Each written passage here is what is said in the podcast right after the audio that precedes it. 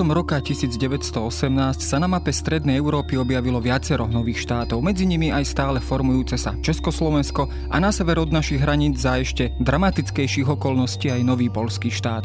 Hoci sa tak prvá svetová vojna skončila, ani zďaleka to neznamenalo pokoj zbraniam. Naopak začalo sa nové kolo konfliktov hraničných, ale aj o mnoho zásadnejších, v ktorých sa rozhodovalo o ďalšom smerovaní nielen tejto časti starého kontinentu. Vary najlepším príkladom týchto udalostí bola veľká bitka o Varšavu z polovice augusta 1920, v ktorej sa stretla Červená armáda nového bolševického Ruska a vojska nového obnoveného Polska. Zázrak navisle, tak ako sa zvykne hovoriť polskému víťazstvu v tejto bitke presne pred 100 rokmi a zastavil na čas bolševickú hrozbu, ktorá v tom čase vysela nad Európou. Ako však máme týmto udalostiam rozumieť dnes? Išlo aj v tejto bitke o osud celého európskeho kontinentu a ako sa na tieto udalosti pozerali predovšetkým západné dohodové mocnosti.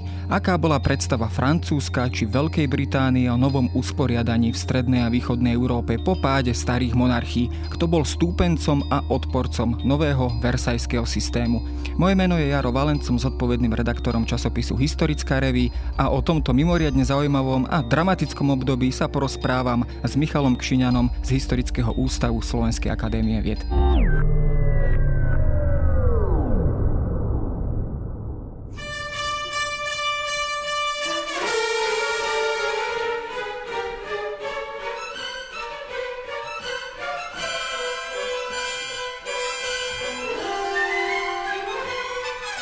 Tieto udalosti naozaj pôsobia predovšetkým v tom regióne strednej a stredovýchodnej, ale aj východnej Európy aj po roku 1918, aj po tom prímeri z 11. novembra stále dramaticky jednoducho neboli utvorené nové hranice. Boli síce vyhlásené nové republiky a nové štáty, ale o hraniciach e, sa ešte nevedelo nič presné a určité. Ako by sme opísali toto obdobie? Bola to, dá sa povedať, nejaká štátno-politická anarchia alebo chaos v Strednej Európe? Mohli by sme sa na to takto pozrieť? Tak áno, bol to do veľkej miery dosť veľký chaos. Ale dneska v podstate historici vnímajú prvú svetovú vojnu povedzme na západe jasne, jasne ohraničená aj 1914-1918, ale v tomto regióne stredo- a juhovýchodnej Európy. Vlastne to môžeme predložiť od roku 1912, do začiatku prvej balkánskej vojny, až povedzme do nejakých, do začiatku 20. rokov, aj možno nejakým koncom turecko-gréckej vojny, alebo vlastne tej vojny, ktorú viedol Ataturk. Čiže samozrejme tu je to obdobie nestability o mnoho o mnoho dlhšie, čo je pochopiteľne spôsobené tým, že na západe boli nejaké zmeny v tých hraniciach, aj samozrejme a hlavne Alsasko, Lotrinsko, Lotrinsko v prospech Francúzska, aj nejaké územné úpravy v prospech Dánska, myslím, že Holandska a Belgická. Zatiaľ, čo v tejto strednej a juhovýchodnej Európe sa rozpadli či už celé štáty, hm, ako to bolo hlavne v prípade Rakúsku-Uhorska, čo je pre nás to najdôležitejšie. Povedzme do veľkej miery, keď to zoberieme v trošku dlhšom časovom horizonte, tak samozrejme tá otománska ríša a dve ďalšie krajiny, ktoré mali tradične veľmi silný vplyv v tomto regióne, teda Rusko a Nemecko boli výrazne oslabené a utrpeli výrazné územné straty. Niektoré krajiny nadvezovali na historické hranice, ktoré boli, povedzme, keď hovoríme o tom Polsku, ako také dosť vágne, lebo ako vieme, Polsko sa trikrát delilo a vlastne predtým to bola nejaká akože Polsko-Litovská únia, tak teraz bola otázka, akože teda, ako to Polsko má vyzerať. Československo v Čechách sa mohlo nadvezovať na nejaké historické hranice, na Slovensku nie a tak ďalej by sme mohli pokračovať. Čiže tie hranice bolo treba vytvoriť a hej, okrem tých štátov, alebo okrem, okrem tých štátov, ktorí sa vyhlásili, a pretrvali, tak bolo tu aj viacero takých republik, napríklad sme Slovenskú republiku rád, ktoré sa vyhlásili a vlastne ako nejak dlho netrvali, mali nejaké hranice, ale nebolo to veľmi úspešné. Čiže tie štáty sa vyhlasovali a tie silnejšie prežili tie, tie menej. No o tom sa samozrejme všetkom porozprávame aj o takých tých dvoch hlavných princípoch, tom, tom historickom a tom národnostnom a niekedy sa kombinovali a rôzne prelínali, ale e, práve v tomto prostredí Strednej Európy, tak ako také veľké ťažisko po to dlhé obdobie teda pôsobí pôsobila predovšetkým tá Habsburská monarchia, alebo teda Rakúsko-Uhorsko začiatkom 20. storočia. A do veľkej miery sa aj s týmto štátom stále počítalo ako za akýmsi stabilizátorom tých pomerov v Strednej Európe. A dá sa povedať, že povedzme aj tie západné krajiny, ako teda Veľká Británia a Francúzsko, aj napriek tomu teda, že boli v konflikte počas Prvej svetovej vojny s Rakúskom Uhorskom, sa nevedeli rozlúčiť práve s týmto štátom ako s určitým cenným tým stabilizátorom, nejakým teda pilierom nejakých pomerov v Strednej Európe? Áno, nevedeli sa rozlúčiť a treba povedať, že nielen tie západné mocnosti, ale aj Česi a Slováci vlastne ich program až do prvej svetovej vojny nikdy nebol, ale iba v nejakých ojedinených prípadoch bol rozpad Rakúsko-Uhorska. Všetci, či už Slováci chceli autonómiu v uhorskom rámci, alebo možno v tom rámci celej ríše, takisto Česi chceli nejaký trializmus. Čiže aj z tohto hľadiska, aj z hľadiska Čechov a Slovákov je tá myšlienka rozbitia Rakúsko-Uhorska veľmi radikálna. Takisto k tomu stavali aj dohodové veľmoci, podstate až na jar roku 1918 začali akože aj nejakých už konkrétnych politických krokoch pripúšťať ten rozpad Rakúsko-Uhorska, kedy treba povedať, že tá vojenská situácia na začiatku roku 1918 bola pre dohodové mocnosti veľmi zlá, lebo eh, hej, ústredné mocnosti okupovali najprv 1915 Srbsko, 1916 Rumunsko, 1917 Veľká prehra Talianska v bitke pri Kaporete, v roku 1918 Brezlitovský mier, ktorý teda hej, mier medzi ústrednými mocnosťami a Ruskom a teda Nemci mohli presunúť obrovské množstvo, myslím, že až 75 divízií z východného frontu na západný front.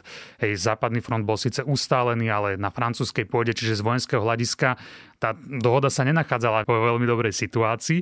Hej, povedzme, keď to porovnáme s druhou svetovou vojnou, tak tam už od roku 1943 už to bolo viac menej jasné. Vyhrá, mm-hmm. ale tu toto stále bolo otázne.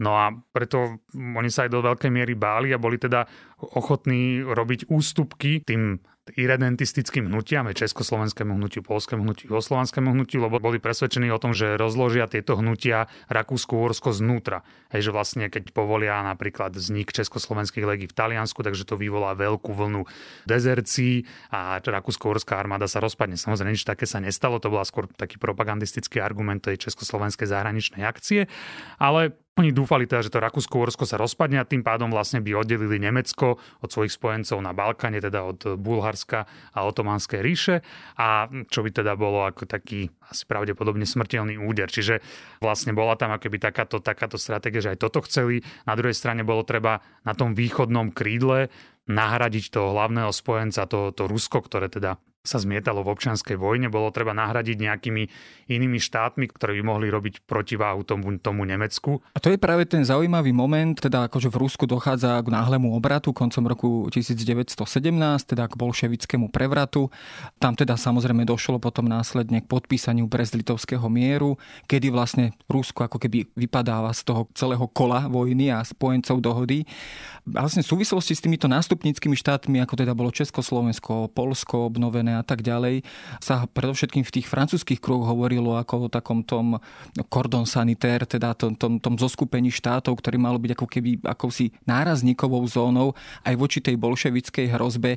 Bola tam teda prítomná aj pri tom presadzovaní sa týchto jednotlivých národných hnutí, irredentistických, keby sme povedali v tomto kontexte, z pohľadu Rakúska a Uhorska. Bol tam tento faktor toho bolševického Ruska, že boli tie západné veľmoci prístupnejšie k tomu uznať práve tieto hnutia národné, redentistické? Ja by som povedal, že až sekundárne. V prvom rade išlo o tú protiváhu proti Nemecku. Vlastne Francúzi, oni sa báli, že sa bude opakovať tá prehra pri Sedane z roku 1870, preto bol pre nich na začiatku vojny vlastne kľúčový spojenec Francúzska bolo Rusko, lebo Rusi útočili na Nemcov z východu, Francúzi z západu hej, a vlastne Nemecko sa tak ako Nemci museli rozdeliť svoje sily a až potom ako postupom vojny, ale postup, akože ako sa Rusko oslabovalo, tak tá francúzsko-anglická alebo francúzsko-britská spolupráca sa posilňovala. Čiže ja by som povedal, že primárny bol tento geo geopolitický kalkul a samozrejme aj tento tzv. cordon sanitaire a bolo treba keby do istej miery izolovať eh, to bolševické Rusko, ale v podstate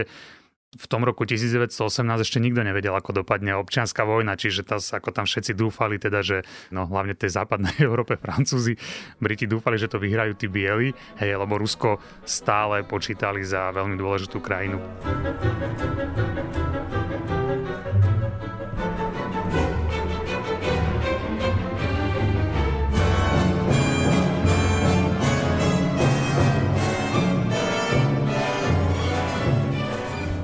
Súvislosti teda s vývojom po roku 1918 tu máme v strednej a východnej Európe viacero konfliktov Jednak samozrejme je to veľká občianská vojna v Rusku, ale sú to aj tieto naše lokálne e, spory, predovšetkým o vymedzenie povedzme Československej južnej hranice s Maďarskom, nástup e, bolševickej Maďarskej republiky rád.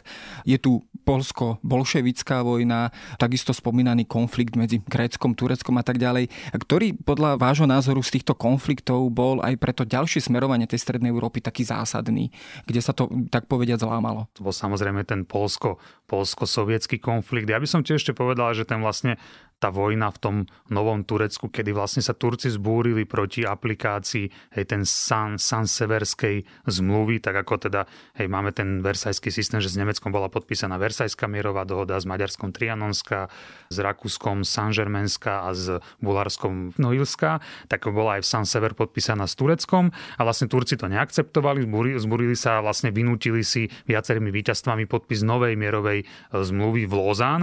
Čiže už toto je aj v podstate to ukazovalo, že ten versajský systém nie je nemenný, že dá sa, akože keď veľmi, keď veľmi chcú, tak sa dá zmeniť. Skrátka jednotliví hráči môžu niečo áno, viac uhrať, než sa zdalo áno, na začiatku. Áno. A takisto ako napríklad Maďari hovorili, že bohužiaľ my nemáme takú strategickú hĺbku, ako má Turecko, že tak akože my musíme akceptovať to oklieštenie Uhorska. Takže ja by som vypichol tieto dva, ale samozrejme aj ten konflikt s Maďarskom alebo aj to s Maďarskou republikou rád bol tiež veľmi dôležitý. Možno sa to u nás aj trošku málo vie. V podstate Rumuni okupovali Maďarsko alebo veľkú časť Maďarska, tým sa vlastne skončila, alebo toto bola, to bol aj koniec eh, tej bolševickej revolúcie v Maďarsku. Čiže to by som tiež povedal, že bolo významná samozrejme ten československo-maďarský konflikt. No, tam sa určite teda, ako sme to aj trošku naznačili, počítalo aj s takouto politikou Fede Compli, teda ako postaviť aj tých západných spojencov pred nejakú hotovú vec a už to len nejakým spôsobom legitimizovať. V tejto súvislosti sa často hovorí práve o tej polsko-bolševickej alebo polsko-sovietskej vojne, že kdežto tie západné hranice boli povedzme celkom vymedzené, viac menej na určité hraničné spory, k ním sa samozrejme ešte dostaneme, ale predovšetkým tie veľké východné priestory, tak tie boli prakticky otvorené, nikto nevedel, kde tam tú hranicu nakresliť. Bol toto ten práve ten zásadný spor vlastne medzi, medzi tým formujúcim sa sovietským Ruskom a Polskom a tam sa vlastne utvárali aj, a, a teda prebiehali aj najväčšie boje. Bol to ten najväčší konflikt, ktorý tu prebiehal? Áno, bol to veľmi veľký konflikt. Samozrejme v Polsku, ktoré vlastne zaniklo na konci na konci 18. storočia. Aj oni sami diskutovali, ako by malo to Polsko vyzerať. Dmovský mal skôr takú národnú koncepciu, teda, že hlavne aby boli v Polsku Poliaci a aby to bolo teda limitované, aby veľmi ten polský štát nezasahoval na východ. Zatiaľ čo Pilsudský chcel veľkú konfederáciu, hej, do ktorej by možno patrilo nejaké Bielorusko, Ukrajina, Litva. A keďže vlastne tie hranice neboli nejak zásadne určené. Bol tam Brezlitovský mier, ktorý tú hranicu medzi Nemeckom a Ruskom posunul veľmi na východ. Samozrejme, Rusi to nechceli akceptovať, takže tam e, pochopiteľne vznikli spory. Ukrajina mala svoju armádu na čele s generálom Pietrulom, ktorí najprv boli nepriateľskí voči Polsku, ale potom, keď bolševici začali postupovať, tak sa spojili s Poliakmi, ale bolševici ich vlastne tlačili, tlačili pred sebou. E, samozrejme najmä Lenin a Trocky teda verili v tú svetovú revolúciu, že preniknú do západnej Európy a zapáli to plámeň revolúcia. Všetci proletári všetkých krajín teda zvrhnú hej, okovy a, a vlastne vytvorí sa nejaký veľký socialistický štát. No, Stalin bol by som povedal asi trošku pragmatickejší, ako sme to videli aj na jeho akože, tom neskoršom životnom príbehu. No a sovietské vojska postupovali na, na západ, kde v polovici roku 1920 sa odohral tzv. zázrak na Vysle, kde polské vojska na v podstate zásadne porazili Sovietov. Potom ešte druhá taká bitka bola na rieke Nemen, kde už vlastne Sovieti sa opäť o niečo pokusili a Poliaci ich porazili a v podstate ich zahnali dosť, dosť na východ. K tomu sa ešte dostaneme, ale je tam taký zaujímavý rozmer v tom, že jednoducho tí Poliaci mohli zasadiť takú tú smrteľnú ranu bolševikom, eventuálne to síce samozrejme špekulatívne, už počas občianskej vojny, keby naozaj koordinovali svoje útoky spolu aj s tými vojskami bielých, či už Denikina alebo Kolčaka z juhu a z východu, neurobili tak. Z akého dôvodu? Bolo to tým, že sa viac báli toho, toho bieleho Ruska, než toho bolševického? Áno, tak v podstate nielen nie, nie Poliaci, ale aj Briti a Francúzi boli v takej trochu schizofrenickej situácii, lebo ako bojovali proti bolševikom, teda mali spoločného nepriateľa spolu s bielými generálmi, aj ako ste spomínali, denníky na povedzme Kolčák na tom ďalekom východe na, východe na Sibíri, ale zároveň princíp týchto bielých generálov bolo, bol princíp jedného Ruska, že oni chceli obnoviť Rusko v tých predvojnových hraniciach, čo samozrejme Poliaci nemohli akceptovať, lebo by ten polský zábor ruský by sa samozrejme vrátil, vrátil do Ruska. Čiže oni boli, mali síce spoločného nepriateľa, ale nevždy platí, že nepriateľ môjho nepriateľa je môj priateľ, lebo tuto aj oni mali vlastne rôzne takéto záujmy a takisto aj Francúzi dúfali v obnovu toho Ruska, lebo okrem iného treba napríklad aj spomenúť, že, že to cárske Rusko malo obrovské dlhy voči západným krajinám, ktoré vlastne cez vojnu mu napožičiavali obrovské množstvo peňazí. No a tak pochopiteľne Francúzi tie peniaze, alebo aj Briti tie peniaze chceli späť, no a to mohlo garantovať iba to biele nejaké cárske Rusko, lebo bolševici vyhlásili všetky dlhy režimu, režimu za nelegitímne. Čiže oni sa vlastne nachádzali v takej, najmä tie západní mocnosti sa nachádzali v takej prekérnej situácii. V tomto konflikte potom asi určite, keď už hovoríme o polsko-bolševickom konflikte a o bitke o Varšave, tak z tohto pohľadu určite Polsko bola takáto tou spojeneckou alebo predsunutou hliadkou povedzme aj pre tých Francúzov, ktorí sa takto s obavami mohli pozerať na nové bolševické Rusko. Znamenalo to aj nejakú podporu konkrétnu, povedzme vojenskú, finančnú a tak ďalej. Do akej miery vlastne sa dokázali vtedy postaviť aj tie západné mocnosti, predovšetkým Francúzsko, ale povedzme aj Veľká Británia za vtedajšie bojujúce Polsko práve teda v tých kľúčových chvíľach niekedy v lete 1920. No tak Francúzi stáli z tohto vojenského hľadiska za Poliakmi pomerne silno. Vyslali do Polska francúzsku vojenskú misiu, ktorá nadvezovala na tú polsko-francúzsku vojenskú misiu za, počas vojny, tak ako my sme mali Československé legie vo Francúzsku, tak takisto ich mali aj Poliaci. Hej, neboli Československé, ale polské.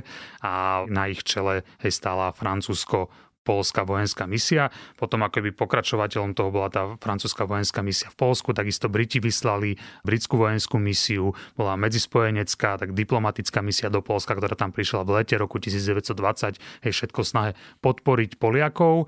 Snažili sa takisto im dopraviť nejaký vojenský materiál, čo sa ale stretávalo s problémami, lebo či to už prišlo povedzme cez, cez nejaké nemecké prístavy, alebo cez československé železnice, alebo cez rakúske železnice, tak tam boli mnohí robotníci, boli komunisti, ktorí sympatizovali so sovietským zväzom a teda blokovali, blokovali prísun tohto vojnového materiálu pre, pre Poliakov. Čiže ako snažili sa, ale bolo to obmedzené, ale tiež akože treba povedať, že ako som už spomenul pri tej predchádzajúcej otázke, že oni mali tiež svoje záujmy, ktoré sa úplne nezhodovali s tými polskými. Samozrejme, jedným z takýchto momentov, takých týchto sporov bolo aj ten československo-polský spor. Konec koncov v tom polskom prostredí prostredí sa častokrát prizvukuje, že Československo v tých kľúčových chvíľach, niekedy v lete 1920, príliš Polsku nepomáhalo.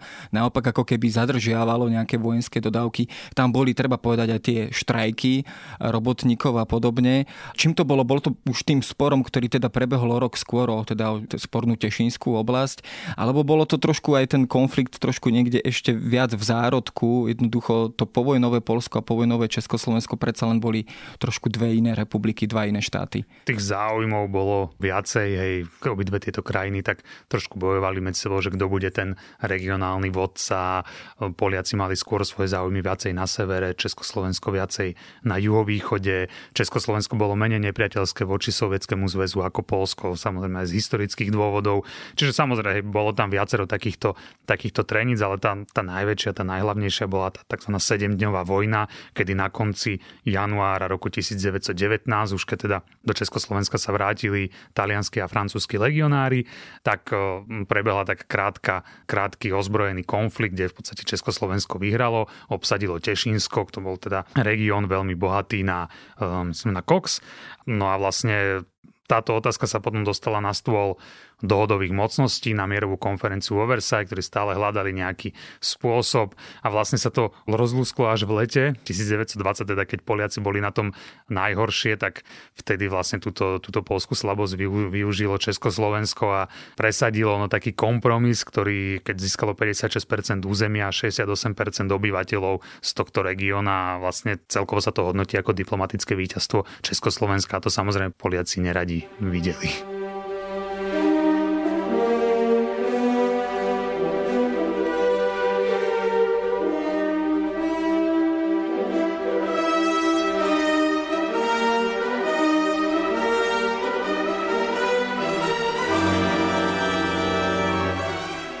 Tejto súvislosti sa ale teda samozrejme, a to je skôr taký ten polský narratív, teda tá záchrana Európy pred bolševizáciou, pred bolševickou hrozbou. Veľkrát je to zdôrazňované. Konec koncov aj teraz je to zdôrazňované, keď je z tej výročie. Je to opäť teda táto bitka e, výrazne pripomínaná práve z tohto dôvodu. Bolo to naozaj teda tak, môžeme to takto chápať, tú situáciu danú v Európe. Konec koncov v tom čase, myslím teda prvá polovica roku 1919 máme Maďarskú republiku rád, Maďarsku a v takom tom trošku okolí aj na našom území konec koncov chvíľu. Bolo tu Spartakovo povstanie v Nemecku, boli tu viaceré teda hnutia bolševické, socialistické a tak ďalej, ktoré sympatizovali samozrejme s bolševickým Ruskom. Hrozilo teda reálne takýto scenár, že teda po prevalení, po zvalcovaní Varšavy by došlo k nejakej bolševizácii Európy, alebo je to jednoducho ťažko sa dnes o tomto vôbec dá hovoriť? No tak ja to skôr pokladám takú akože záchranu Európy Polskom, ja to skôr pokladám za nejakú takú konštrukciu tých národných alebo nacionalistických dejín, takisto ako Srbí hej, tvrdili, že oni zachraňovali Európu proti Turkom, Maďari alebo Uhorsko tvrdilo teda, že oni chránili Európu proti Turkom, tak toto je zase ďalšia ochrana Európy, tentokrát proti, proti bolševikom. Samozrejme, história nie je o tom čo by bolo keby, ale treba si uvedomiť, že ten bolševizmus bol úplne iný v roku 1920 a úplne iný v roku povedzme 1945, hej, keď do toho Polska a povedzme do východného Nemecka v skutočnosti prišiel, aj to bol po 45. to už bol stalinizmus a túto vlastne v tom roku 1920 sa ten bolševizmus v podstate iba vyvíjal, nikto nevedel, čo to bude, inak si ho predstavovali Nemci, inak si ho predstavovali možno Maďari, inak si ho predstavovali aj v Sovietskom zväze na to mali hej, iný názor, povedzme tie známe spory medzi Trockým a, a Stalinom. Čiže ak by, hej, ak by tú vojnu prehrali, no tak tá história sa mohla ubrať tisícimi rôznymi smermi a jeden z tých smerov hej, mohol byť aj to, že vlastne, že by, že by bolševici okupovali celú Európu a že všade by bol nejaký teror a proste bolo by to hrozné, no ale to je iba jedna z, jedna z mnohých možností a nemyslím si, že môžeme, že to je také príliš nacionalistické, príliš národné, také romantické, že Poliaci zachránili Európu, aj keď ako bolo to veľké víťazstvo, samozrejme, že si na západe vydýchli, oni sa obávali tej bolševickej expanzie, ale netreba to takto, takto mitizovať. Na to sa pozrieme na tieto udalosti ako keby možno trošku z, z tej sovietskej strany, tam teda išlo ten export revolúcie, to bol taký predovšetkým ten trockého prístup, vyviezť revolúciu na západ, tam, kde v podstate mala mať to miesto. Áno, pod, podľa, Marxa. podľa Marxa. A keby sme sa pozreli povedzme z toho opačného, povedzme toho polského pohľadu, aké tam boli v podstate plány na aký veľký, my sme to už trošku naznačili s tým Pilsudským, ale s čím sa tam reálne, povedzme v prípade veľkého víťazstva, s čím sa tam počítalo, mal sa vytvoriť nejaký konglomerát štátov stredoeurópskych, aká to bola tá maximálna predstava, maximálna idea tohto víťazného scenára. Tak Pilsudský chcel vytvoriť nejakú tú federáciu, hej, kde by samozrejme Poliaci hrali prvé husle a hej, boli by tam Ukrajina, Bielorusko a Litva.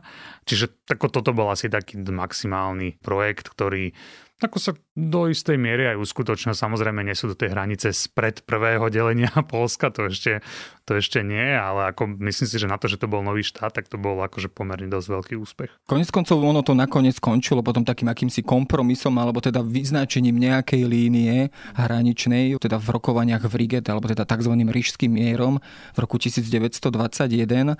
Dá sa povedať, že po tomto dátume, alebo teda po tejto udalosti sa už tie mm, udalosti alebo tie pomery v Strednej Európe upokojili definitívne, alebo je to skôr také nejaké prímerie pred e, ďalšou mobilizáciou síl, alebo jednoducho bol ten versajský systém, tak ako bol už stanovený, aj teda po týchto konfliktoch, bol stabilný v Strednej Európe? Tak v Strednej Európe bol stabilný, samozrejme takí hráči, povedzme ako Maďarsko, neboli dostatočne silní na to, aby, aby ho dokázali spochybniť. Tam bolo treba hej, nejaký odpor nejakej väčšej mocnosti, povedzme ako Nemecko a a, alebo Rusko. Hm, ako toto je samozrejme otázka, o ktorej sa bavia historici už v podstate od Versajského mieru až doteraz a budú sa ešte baviť asi aj ďalšie, ďalšie stovky rokov, že ako to malo byť, čo to malo byť. Ten Versajský mier je skutočne je veľmi živá téma, o ktorej sa diskutuje, ale ako mnohí tvrdia, že napríklad tým koncom 20. rokov teda ešte pred svetovou krízou, sa tomu Nemecku do veľkej miery ekonomicky darilo, že no, v podstate nejaký tú, tú revizionistickú myšlienku a to, že ako treba nejak zničiť Versailles, že to priniesol až Hitler. Že vlastne ako, že teraz je nám ekonomicky zle kvôli Versailles. Ale že koncom tých 20 rokov oni to dokazujú na tom, že myslím, že akú mali produkciu ekonomickú a to porovnávajú s predvojnovým obdobím a to sa akože pomerne vyrovnávalo, takže to bolo keby stabilné, no a potom nebyť možno, hej, to opäť zase tu hovoríme v nejakých hypotézach, že nebyť tej svetovej hospodárskej krízy, tak by to možno dopadlo úplne ináč. Máme tu ale také rôzne dohody alebo udalosti, predovšetkým keď sa hovorí v súvislosti s nejakou spoluprácou Nemecka a Sovietskeho zväzu, či už je to Rapalo v roku 1922, myslím, potom neskôr samozrejme aj po Lokárne tam boli určité kontakty, tak e, je tam akože taká trošku nastínená, ako keby načrtnutá, taká nejaká nemecko-sovietská spolupráca. Bol tam ten, povedzme, ten hlavný motivátor, že obidve krajiny boli nepriateľmi práve tohto versajského systému, alebo jednoducho to bol pragmatická dohoda s nejakým konkrétnym cieľom a nebola tam, povedzme, až takáto, takáto zásadná myšlienka. V podstate bola to do istej miery kombinácia, keď sovietský zväz kritizoval ten versajský systém ako imperialistický mier a samozrejme, keď v, v Nemecku bol kapitalizmus a neskôr fašizmus, respektíve nacizmus, tak e, oni to z ideologického hľadiska kritizovali aj toto. Na druhej strane z nejakých toho mocenského hľadiska bolo jasné, že v podstate sa tou rapalskou zmluvou, teda to bola Nemecko, nemecko-sovietská zmluva, tak sa keby k sebe priblížili takí dvaja vyhnanci Európy. A tu by som možno spomenul ešte aj úlohu Talianska, ktoré bolo podľa mňa pomerne dôležité, lebo v podstate ono ten Hitler chcel, aby sa spojili všetky tie nemecko hovoriace obyvateľstvo, ktoré sa nachádzalo aj v severnom Taliansku. Čiže vlastne potom ako, ako Taliani získali po prvej svetovej vojne Južné Tyrolsko, Südtyrol. A v podstate Taliani boli garanciou rakúskej nezávislosti. Až keď Mussolini povedal Hitlerovi, že dobre, tak vlastne až potom Hitler eh, mohol urobiť Anschluss. Čiže aj v podstate aj Taliansko síce bolo na strane, na strane výťazov, ale nebolo, ich, ich územné požiadavky neboli úplne uspokojené, takže sa akoby pridalo na tú druhú stranu. A tak teda by som povedal, že aj Taliansko podľa mňa bolo v tomto trojholníku, že Rakúsko, Maďarsko, Taliansko alebo tuto, v tomto našom regióne hralo tiež pomerne dôležitú úlohu. No a keď sa pozrieme ale na tie naše krajiny, teda Československo alebo povedzme napríklad Polsko, ktoré stálo ako keby po strane toho versajského systému alebo mali záujem, aby bol zachovaný versajský systém, kto bol takým hlavným garantom z tých západných veľmocí pre danú strednú Európu, pre tieto krajiny? Bolo to práve Francúzsko, ktoré aj s tým, s tou jeho koncepciou takého toho bezpečnostného koridoru alebo bezpečnostnej zóny, keď to takto nazveme? Tak samozrejme, Francúzsko bolo hegemónom aj vtedy v kontinentálnej Európe.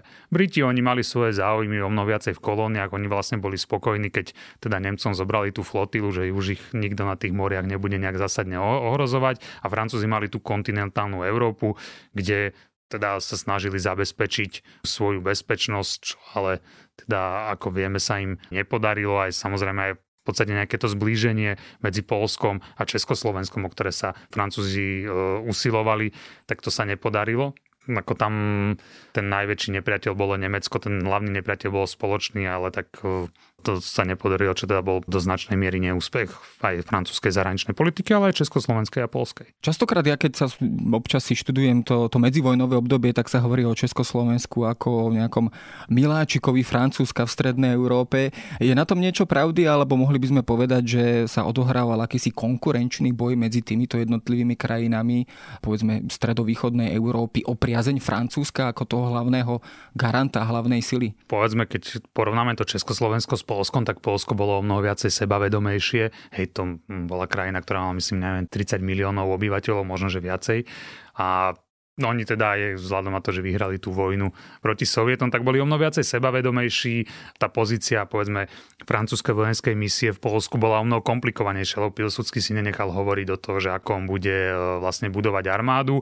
A to Československo bolo skôr také, no, do väčšej miery poslušnejšie z tohto hľadiska. Skutočne bol taký miláčik Francúzska. A Československo aj zase bralo Francúzsko ako svoj najväčší vzor. Samozrejme tam študenti chodili študovať na štipendia hej, z nejakej kultúrnej, sociálnej oblasti, ako mnohé oči sa do veľkej miery upierali na, na Francúzsko ako na nejaký symbol.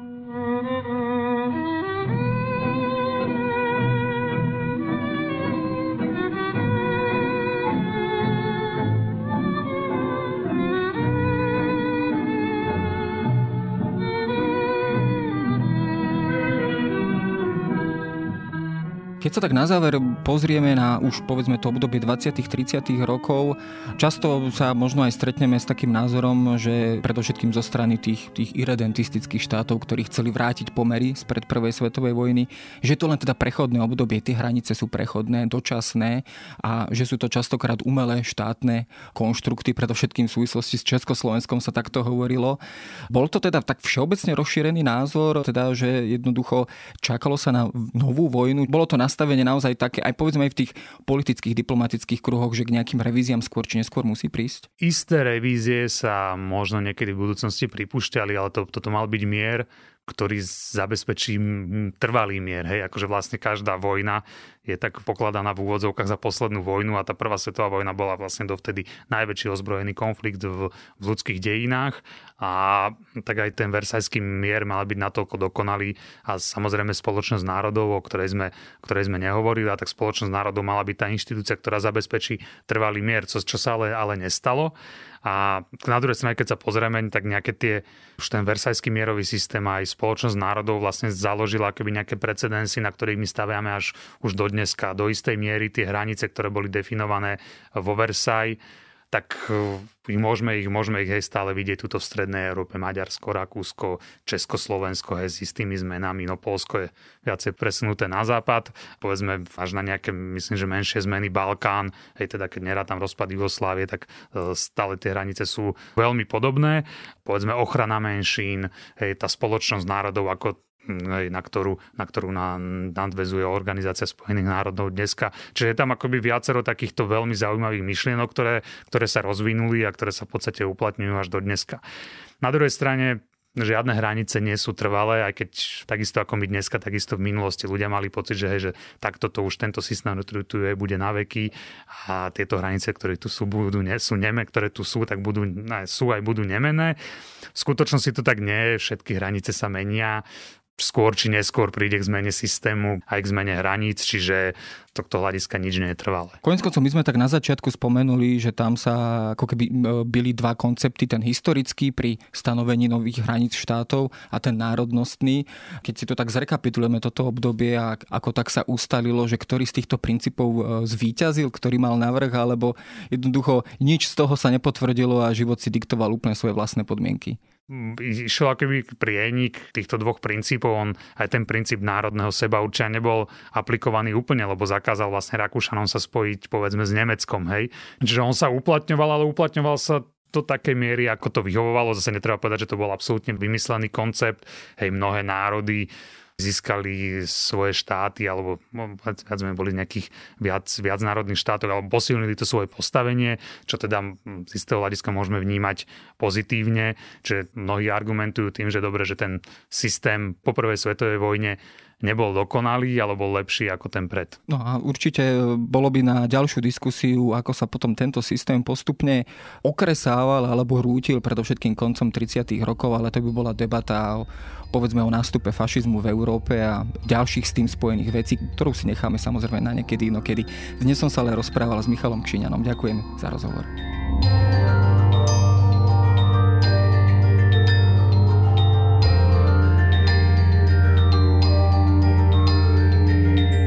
To je na dnes všetko. Počúvali ste Dejiny, týždenný podcast denníka SME a historickej reví.